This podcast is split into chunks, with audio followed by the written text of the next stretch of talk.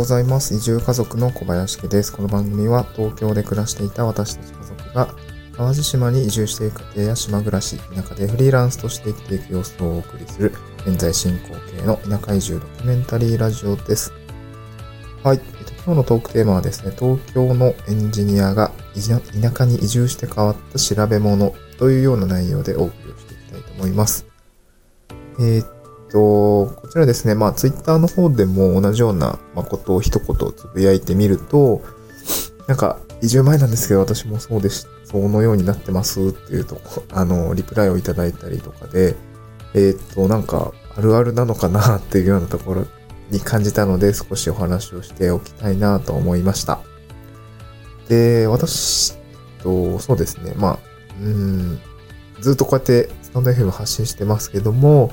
東京でちょっとシステムエンジニアを7年ぐらいやっていて、そこから、あの、脱サラをして、まあ、淡路島の方に移住をしていきました。で、今は、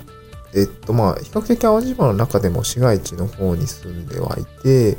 で、今、まあ、2段階移住ということで、市街地の方から限界集落ですね、もう3世帯6人ぐらいしか住んでない山があるんですけど そこに、えっ、と、古民家があって、まあ、そちらをですね、ちょっと今な直して、えー、まあ、今年中には住めるんかわからないんですけど、直しながら、ま住んでいくっていうようなことをし、えー、今しています。で、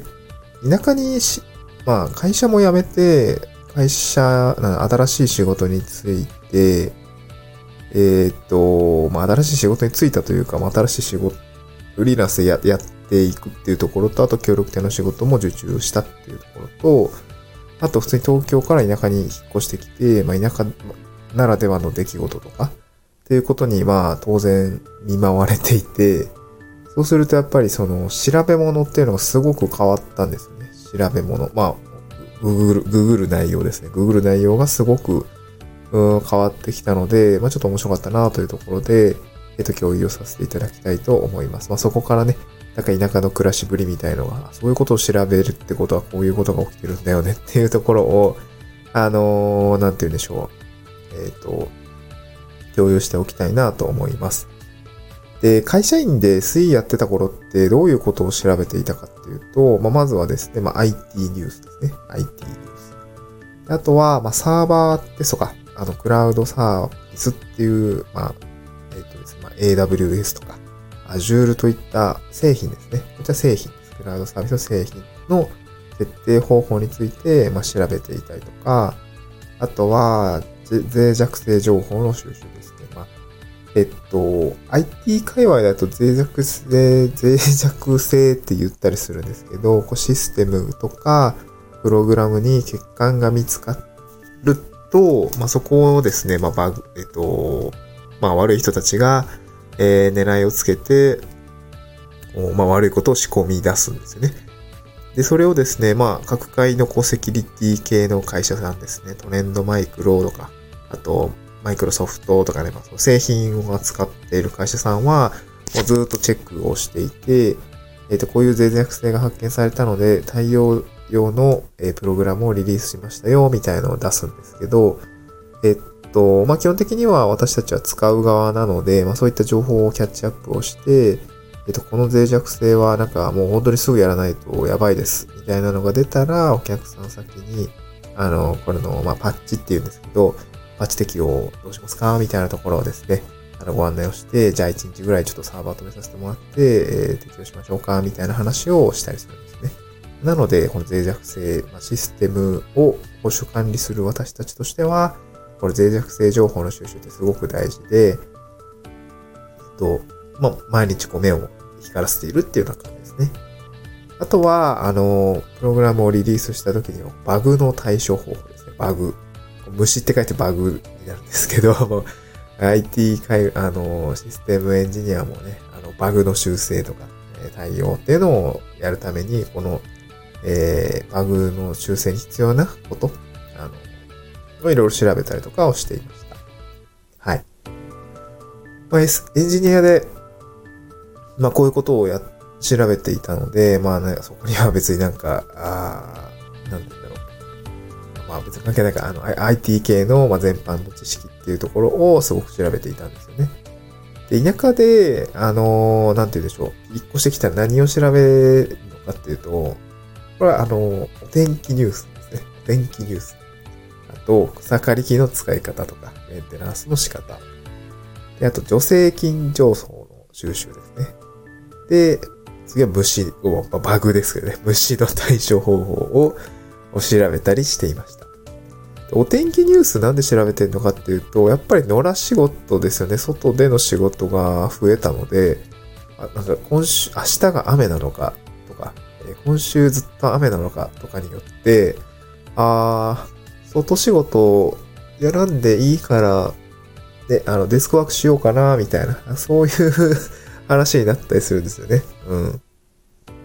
基本雨の中で野良仕事ってきついし、あとね、晴れすぎてめちゃくちゃ暑そうでも、やっぱり日中は仕事しなくなったりするんですよね。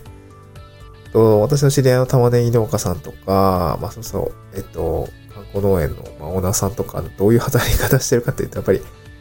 えっと、朝とか夕方暑くない時間帯に、こう、草刈りとか、まあ、玉ねぎの収穫とか、あの、いろいろやったりとかをして、日中はやっぱ暑いんで、あの、まあ、休んでるっていう感じですかね。うん、で、夕方また出てきて、えー、まず作業して、みたいな感じでやられていました。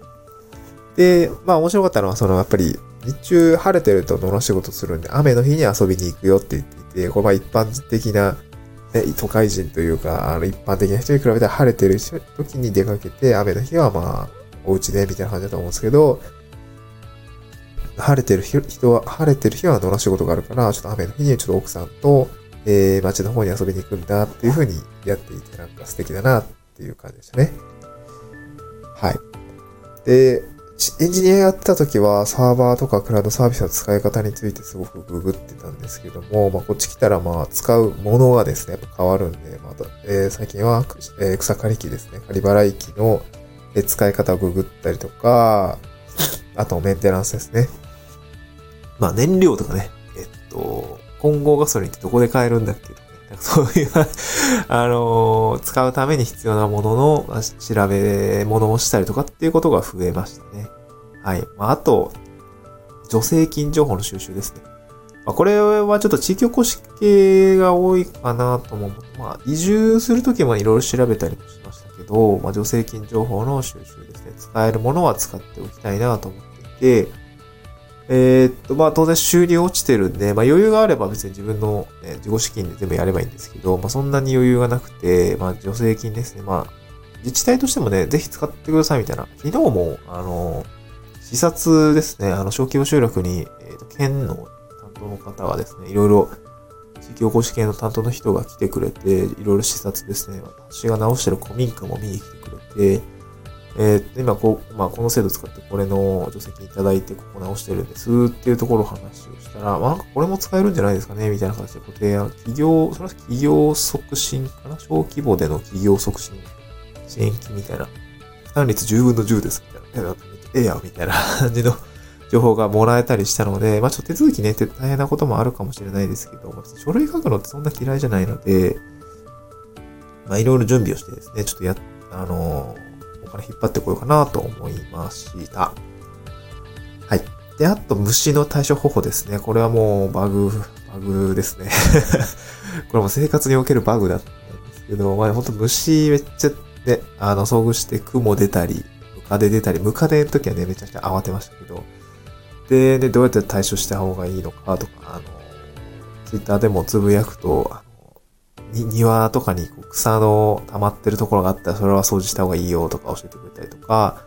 あと、ムカデには何が、あの、ネットをかけるといいよとかね、いろいろ調べたりとか、その対処方法について Google に検索すると、やっぱ出てくるので、まあありがたいなっていう感じですね。はい。まあなんかサーバーとかね、すごいコアな製品使ってると、あんまりそういうの出てこないんですけど、まあなんかムカデとかクモとかってやっぱ皆さん遭遇している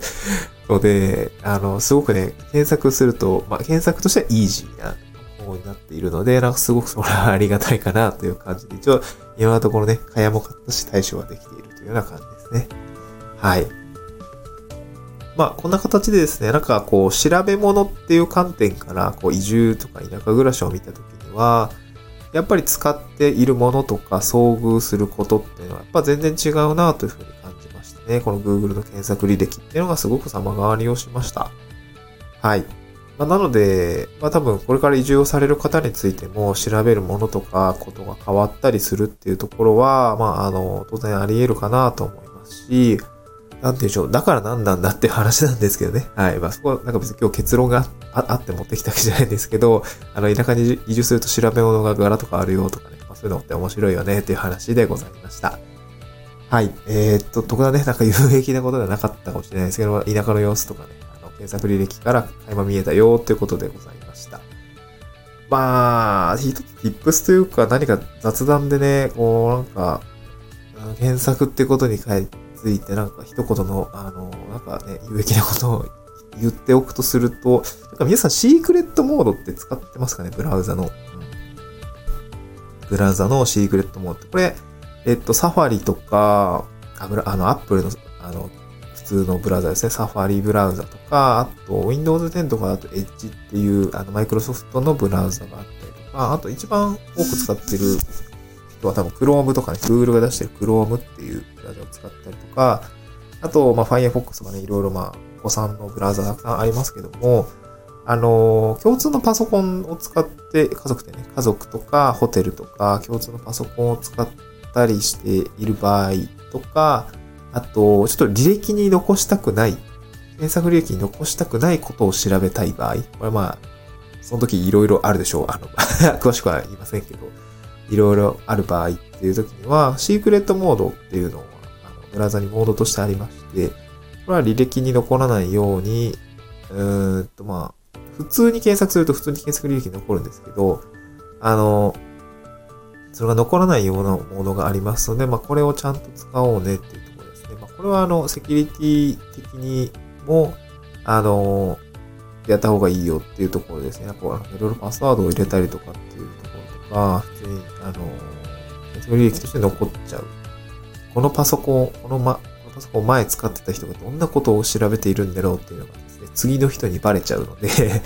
あの、そうやってあんまりね、プライベートな情報とかも含め、含んでるかなと思います。でも、シークレットモードっていうのはちゃんと使った方がいいかな。あの、叱るべき的に使った方がいいよっていうところでございました。はい。えー、ちょっとしたですね、IT、えー、IT ニュースだろう、IT の tips でございました。はい。えー、元エンジニアなので、こういう情報をちょっと織り交ぜていこうかなっていうところでございました。はい。えー、と、また次回の収録でお会いしましょう。バイバイ。